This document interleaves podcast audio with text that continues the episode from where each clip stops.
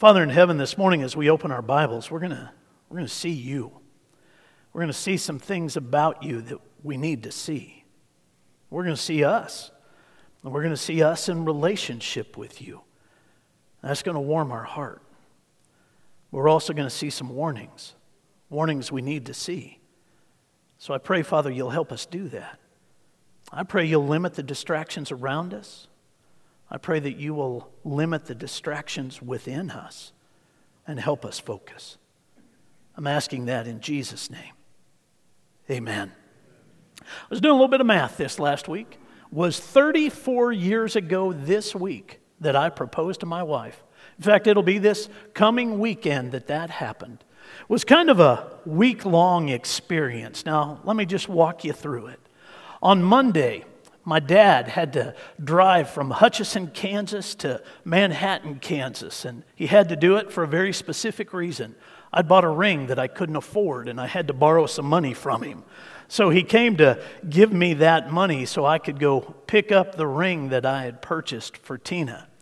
Now, it bothered her quite a bit because she knew my dad was in town. She knew I was going to dinner with him, and she wasn't invited she was really quite bothered by that and had to try to figure out what was going on. But I didn't have an explanation, so I just left her bothered with it. That was on Monday. On Thursday, I bothered her even more because I had to drive from Manhattan, Kansas to Topeka, Kansas, about 60 miles away, to pick up her ring. Then I left from Topeka to drive to Council Grove, Kansas, about 60 miles to the south, to go visit with her parents and ask permission to marry her. I timed it just right so that I would be there during their lunch hour. Got there, and her dad was eating a bowl of soup. He's a big fan of soup. Sitting at the table, he was eating a bowl of soup. When I sat down, and I think her mom kind of figured out why I was there because the first time I'd ever shown up like that, and I was as nervous as a cat on a hot tin roof. And so while John was eating his bowl of soup, I just said, John, I'd like to ask your blessing to marry your daughter. He said, You got it. Just kept on eating, just like that. I said, Well, I guess I could have made a phone call. Been perfect. So I got back in the car and I drove the 38 miles back up to Manhattan, Kansas. While I was gone, Tina did something that she had never done before in her life. She skipped a class. She was going to Kansas State University, first time she had ever in all of her days skipped a class. She knew that I would be so proud of her because I'd made quite a habit of it. And so she was calling to tell me that she had finally skipped a class and she was celebrating it and I was going to celebrate it. And actually, what she wanted me to do was talk her off the cliff because she was feeling so guilty about having done it. She didn't know what to do and she needed an expert in that field to help her make her way through it. I wasn't there. That was before the days of cell phones. So she couldn't just call me on my cell phone. She had to call the apartment where I was living. And my roommate was home, probably supposed to be in class. He was at home when he answered the phone and she asked if I was there. And, and he said to her, I wasn't. And she said, Well, do you know where he is? And he had to lie to her. He just straight up had to lie to her. And he did. And he felt terrible about it, but it was a pretty good lie, at least in my mind. And it kept her a bit off balance. Well, that night, I, I really had her on the ropes because I told her that I had dinner reservations for us the next night. I'd never had dinner reservations ever. And I said it's at 7:15. I'd never picked her up at a specific time like that.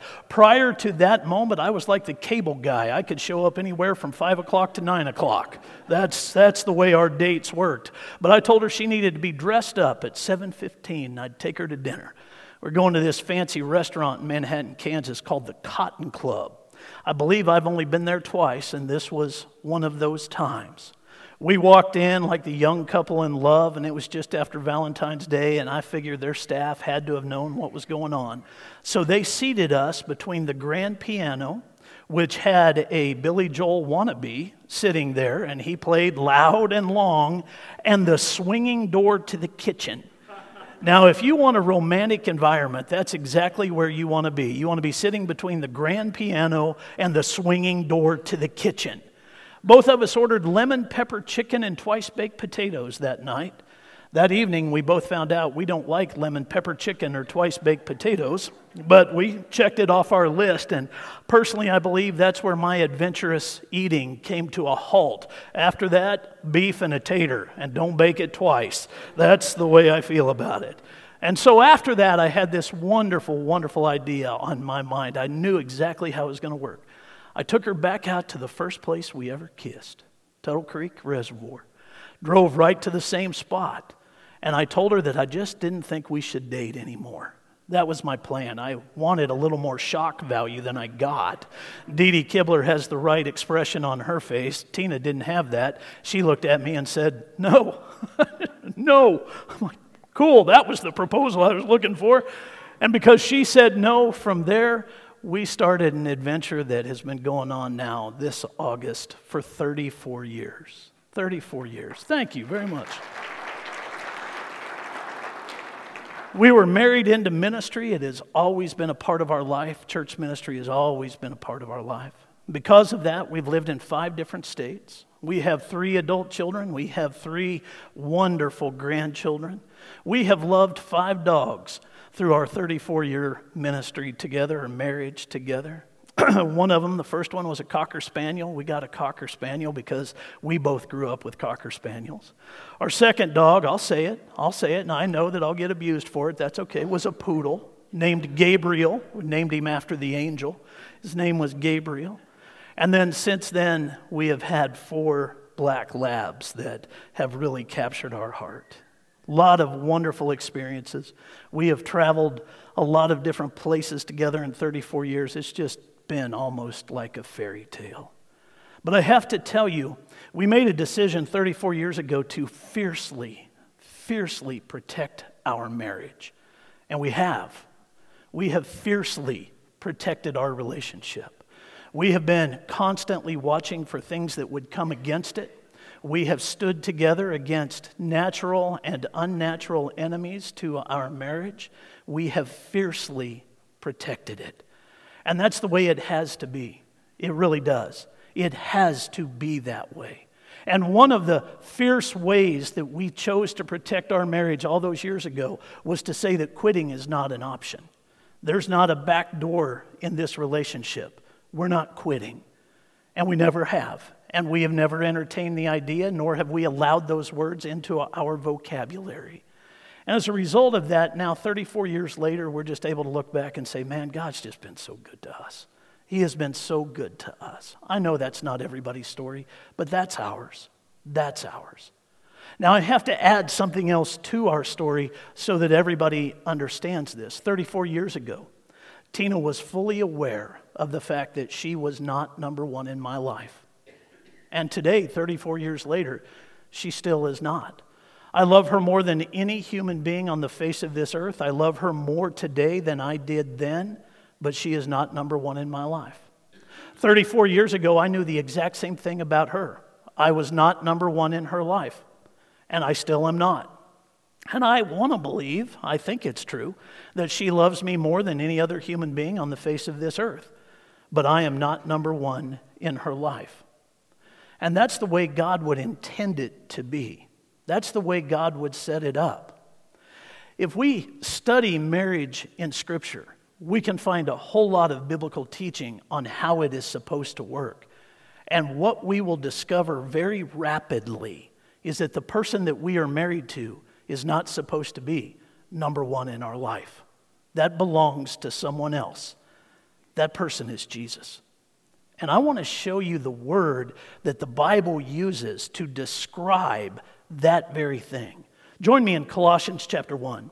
A few weeks ago, we started a study in this powerful little book, and man, I've been enjoying it. This morning, the Apostle Paul is going to take us into a description of who Jesus is that is absolutely mind boggling.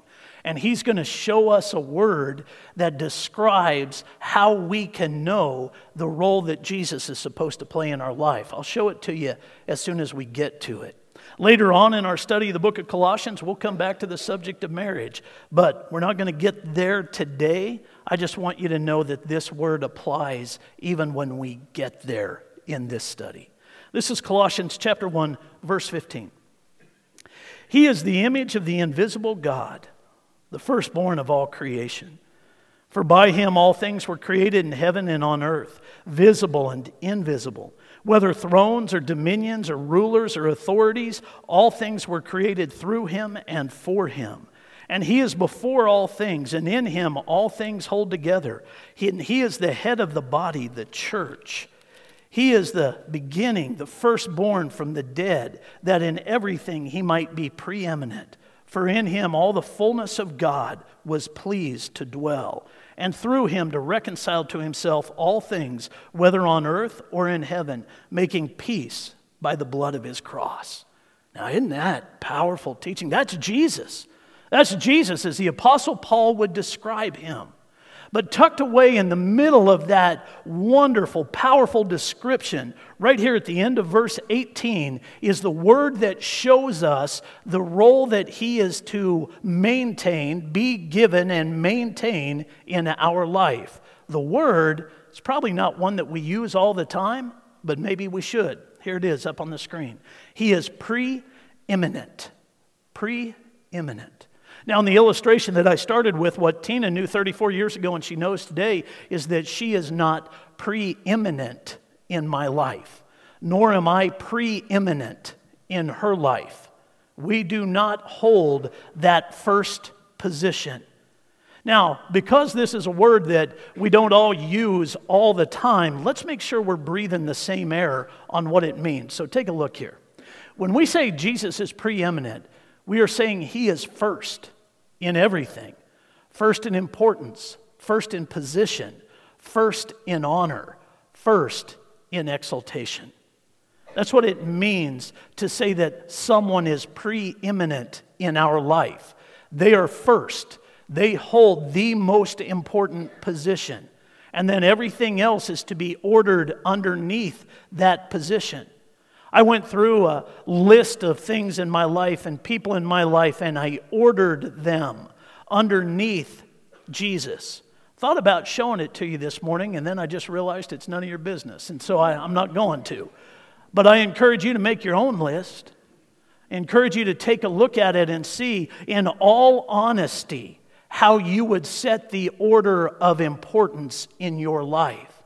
According to the Apostle Paul in the book of Colossians, Jesus needs to be number one. He needs to be number one. That is so important that the, the Bible would actually give it its own term.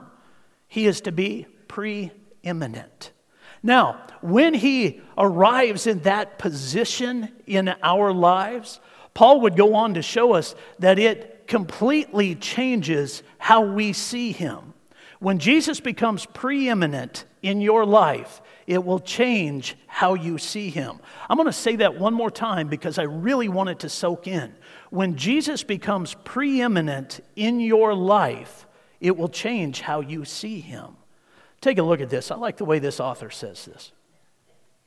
It means that our salvation is not about us, it's about Christ, for him, through him, and to him.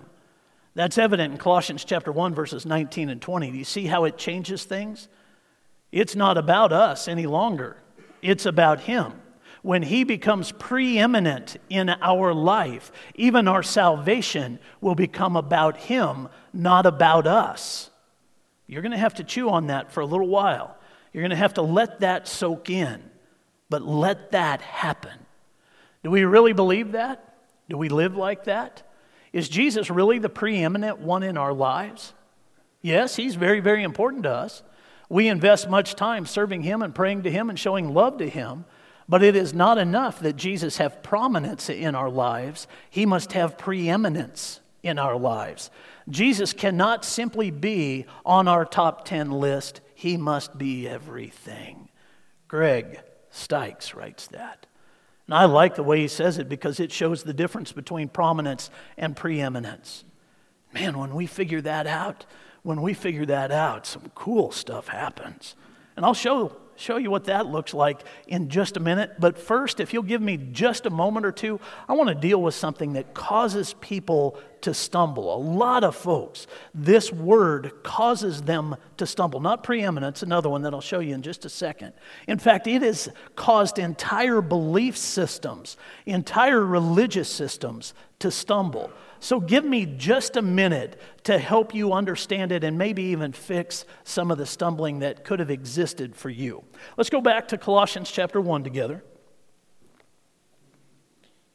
Verse 15 He is the image of the invisible God, the firstborn of all creation. Now join me in verse 18. And he is the head of the body, the church. He is the beginning, the firstborn from the dead, that in everything he might be preeminent. Now, the term that we're talking about that causes people to have a huge problem is this one firstborn.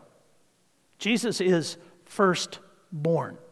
The people that stumble over this term find themselves believing that it means that Jesus is created, that he was not there from the beginning. But pay close attention to what Paul said in his first use of it. He is the firstborn of all creation, helping us understand that Jesus was there at the point of creation.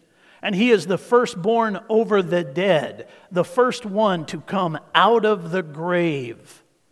That's firstborn.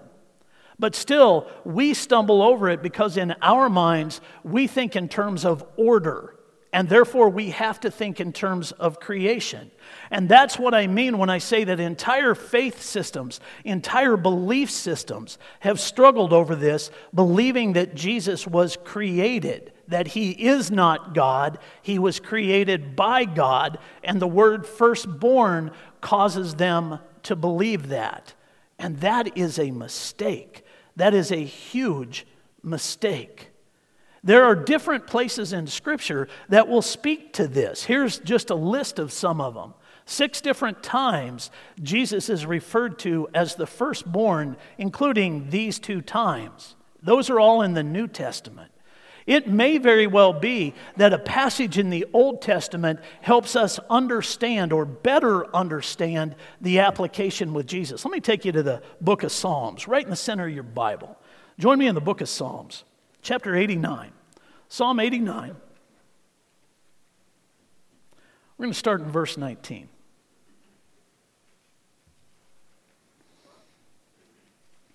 Psalm 89, verse 19.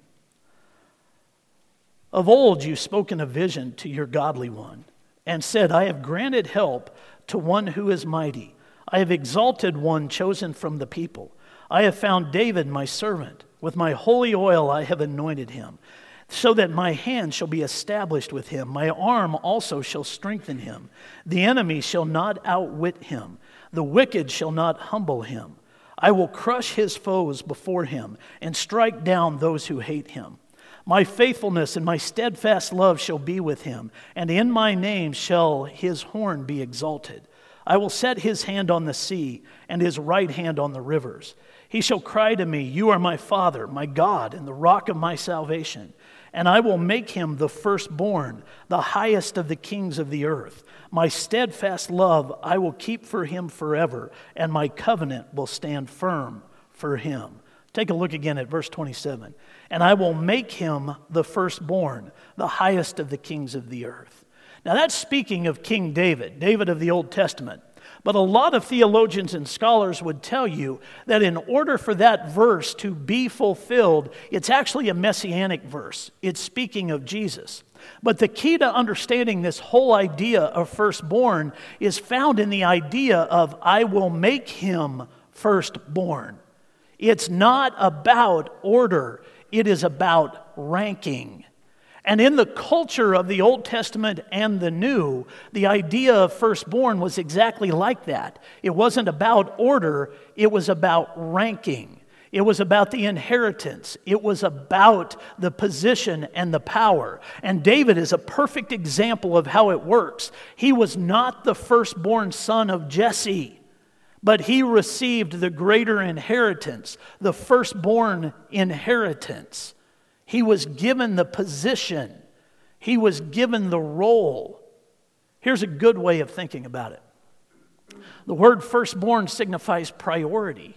Culturally, the firstborn was not necessarily the oldest child. The term firstborn referred not to birth order, but to rank. The firstborn possessed the inheritance and leadership. Now, here's the thing about Jesus being called the firstborn that is so penetratingly cool. Just dial in right here. He makes us joint heirs with him, co heirs with him. Scripture lays that out perfectly for us. The, the book of Romans and the book of Hebrews together will show us that we share in the inheritance of Jesus. Because of him, we are seen as children of God. Because of him, we are seen as joint heirs with him of all that the Lord has for us. Jesus willingly shares his inheritance with us.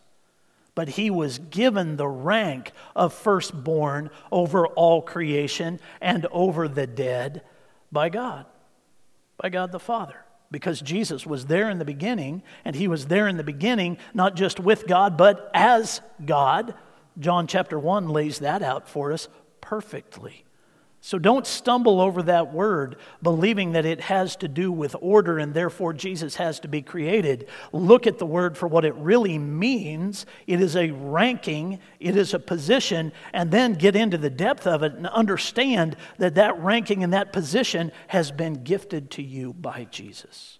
It's very cool once we see that. It is very cool once we see that. So the fact that Paul uses it twice in this section in Colossians chapter 1 really teaches us that we need to pay attention to it. So let's go back to Colossians 1 and watch what he does next, because this is equally exciting. Verse 21 and you, who once were alienated and hostile in mind, doing evil deeds, he is now reconciled in his body of flesh by his death, in order to present you holy and blameless and above reproach before him.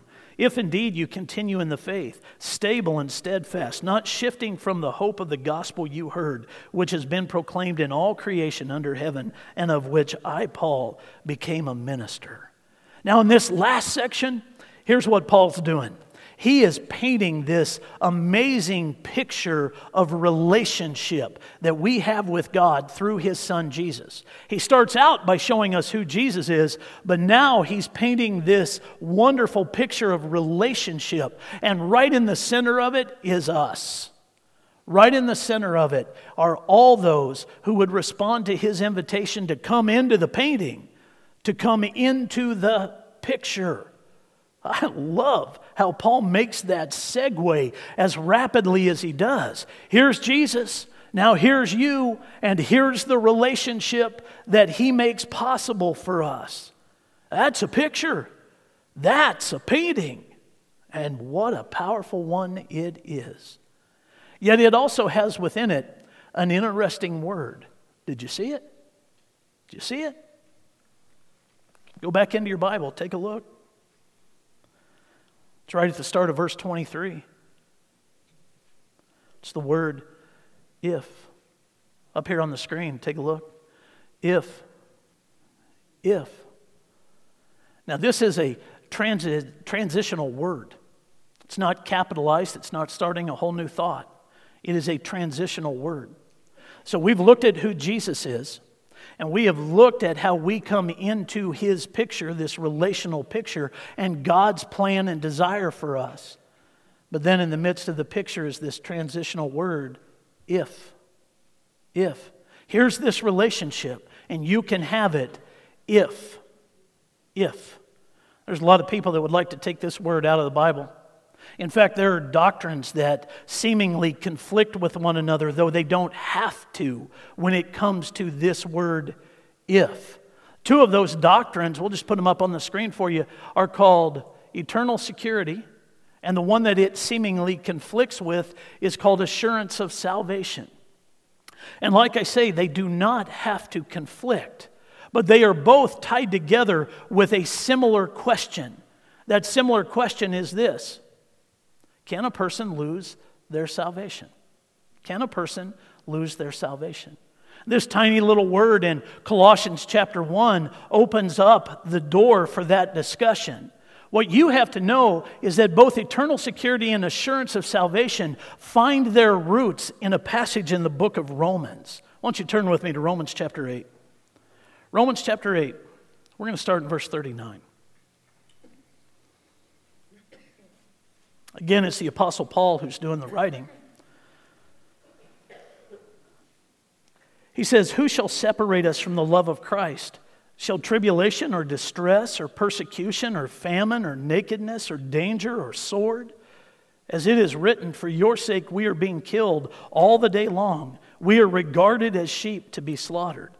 No, in all these things we are more than conquerors through him who loved us. For I am sure that neither death, nor life, nor angels, nor rulers, nor things present, nor things to come, nor powers, nor height, nor depth, nor anything else in all creation will be able to separate us from the love of God in Christ Jesus our Lord.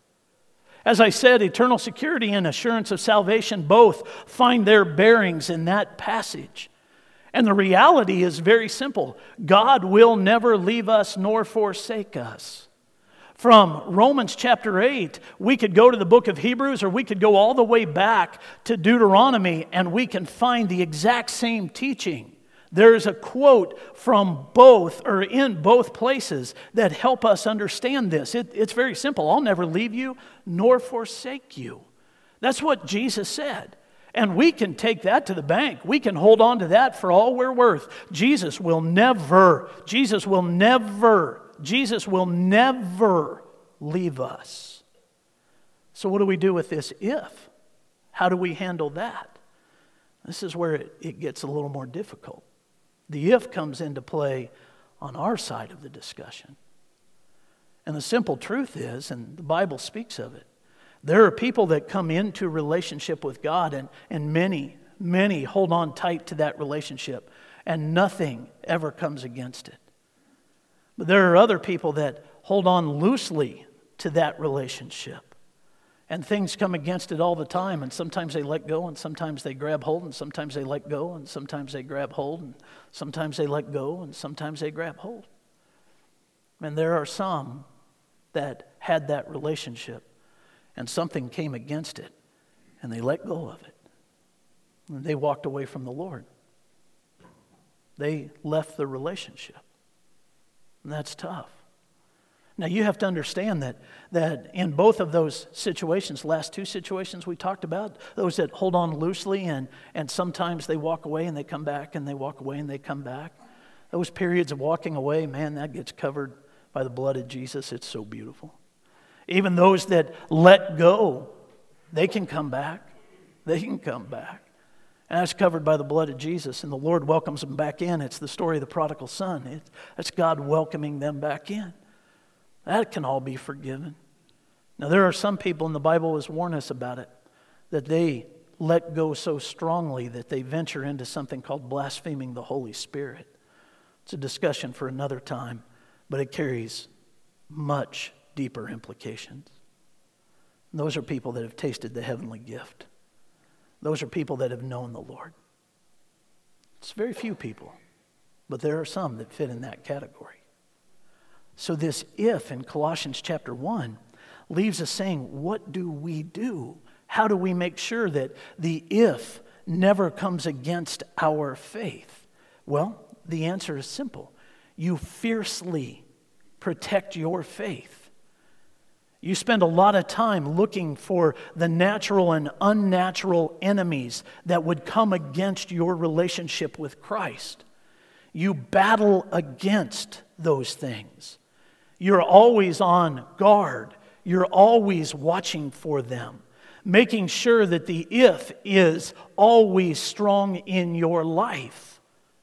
You do that by being ever alert there are, are illustrations that help us understand what that looks like, how the natural and unnatural enemies become, well, something that compromises our if. Let me show you one of them. We're going to look just at the church in Ephesus. Join me in Ephesians chapter 1. Ephesians chapter 1, verse 15. Paul loved this church. Oh, man. So did Jesus. They loved him. Well, they loved both of them, both. Jesus and the Apostle Paul. Ephesians chapter 1, verse 15. For this reason, because I have heard of your faith in the Lord Jesus and your love towards all the saints, I do not cease to give thanks for you, remembering you in my prayers, Paul says. Oh, they love the Lord. But then let's fast forward to Revelation chapter 2 and listen to what Jesus says to that same group of people. Paul has just commended them for their love. Now, listen to Revelation chapter 2. Remember, I said Jesus loved this church? He writes a letter to them in Revelation 2. To the angel of the church in Ephesus, write the words of him who holds the seven stars in his right hand, who walks among the seven golden lampstands. I know your works, your toil, and your patient endurance, and how you cannot bear with those who are evil, but have tested those who call themselves apostles and are not, and found them to be false. I know you're enduring patiently and bearing up for my name's sake, and you have not grown weary. But I have this against you, that you have abandoned the love you had at first. Remember, therefore, from where you have fallen, repent and do the works you did at first. If not, I will come to you and remove your lampstand from its place, unless you repent. Yet, this you have you hate the works of the Nicolaitans, which I also hate. He who has an ear, let him hear what the Spirit says to the churches. To the one who conquers, I will grant to eat of the tree of life, which is in the paradise of God.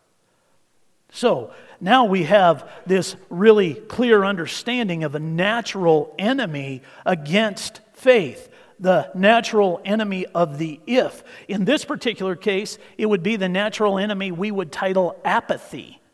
Here was a group of believers that were commended for their love. And then Jesus writes to them years later, about 40, and says, You have forsaken your first love. You've moved away from that. You're doing the right things, you're going through the motions, but you have forsaken your first love, the preeminent relationship. Come back to it, Jesus says. Come back to it. Well, when apathy creeps into the life of a believer, that's what happens. Jesus moves from the preeminent position in our lives down to number two, number three, number four, number five, number six, number seven, number eight, number nine. And it is truly tragic when he disappears off our top 10 list. He's no longer preeminent. When Jesus starts to move down your list, your if is in danger. So you pay close attention to it. You see, Jesus is never going to move. Jesus is never going to leave you. You can be assured of that. And if you remain with him, eternal security, very true. That's why those two doctrines are not in conflict with one another. God's never going to leave us nor forsake us, but we can walk away if we don't protect our if. Protect your if. There are other enemies, it's not just apathy. I started to make a list and I stopped at five for the sake of time. Here they are in Scripture that backs each one of them up. The enemy of apathy, Revelation chapter 2, verses 1 through 7, we just looked at that. The obvious enemy of sin, Romans chapter 7, verses 15 through 19. Look it up. The enemy of legalism, Philippians chapter 3, verse 2. The enemy of false teaching, 2 Timothy chapter 4, verses 3 and 4. That one is particularly dangerous. The enemy of fear, Matthew chapter 25, verse 25. That one equally dangerous.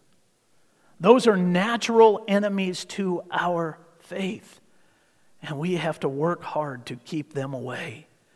We have to be ever vigilant, watching for them and coming against them so that nothing, nothing causes us to walk away from the Lord. No matter what it is, nothing causes us to walk away from the Lord.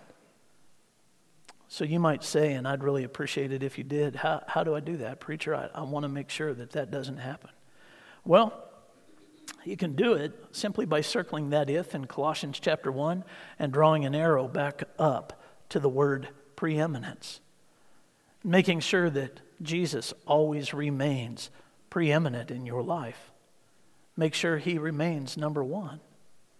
This afternoon, I'd encourage you to sit down and think about a list of priorities in your life. Think about the things that matter to you the most and, and be honest about it. So do it quietly and by yourself. Maybe you want to do it tomorrow morning. You're more of a morning person, not an afternoon person. Do it first thing in the morning. Make your list.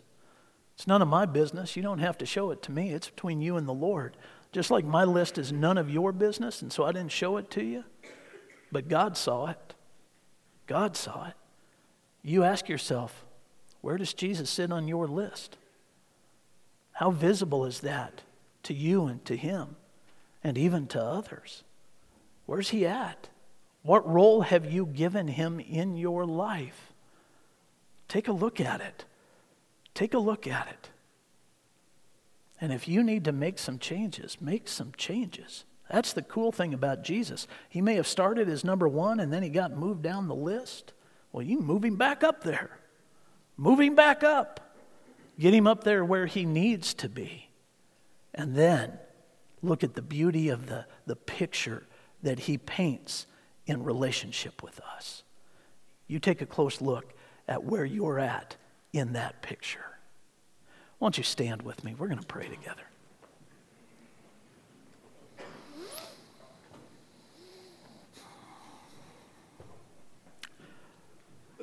Father in heaven, thank you for limiting the distractions as we ask you to. I appreciate that. And I pray, Lord, that we were all paying attention as we were in your word and as you were guiding us through it. I pray, Father, that we will move on into the application of what we heard and we'll do something with it. Lord, remind us always to make sure you're number one, that you are preeminent. When that's the case, the if won't even matter. It won't be an issue. So help us keep you in the right place. And Father, help us to fiercely protect what we have with you. And I pray, Lord, that we will trust that you are always doing your part. This morning, I know that we have some folks with us that need to make a first time decision for you. I, I pray they will today. And I know that there are others that have some things that are coming against their faith. I pray that they'll ask others to join them in praying about those things, fighting against those things. I pray for some that, that know there is an attack, they just don't know what it is. I pray that they'll seek the discernment of your spirit by talking to those that, that know you and know you well to help them find what it is that's coming against their faith. And then I pray that they will feel your presence as you fight for them. Remind us often, and well, in fact, always, that our walk with you is about you. We're just the lower part of the story, but it's all about you. I ask that in Jesus' name. Amen.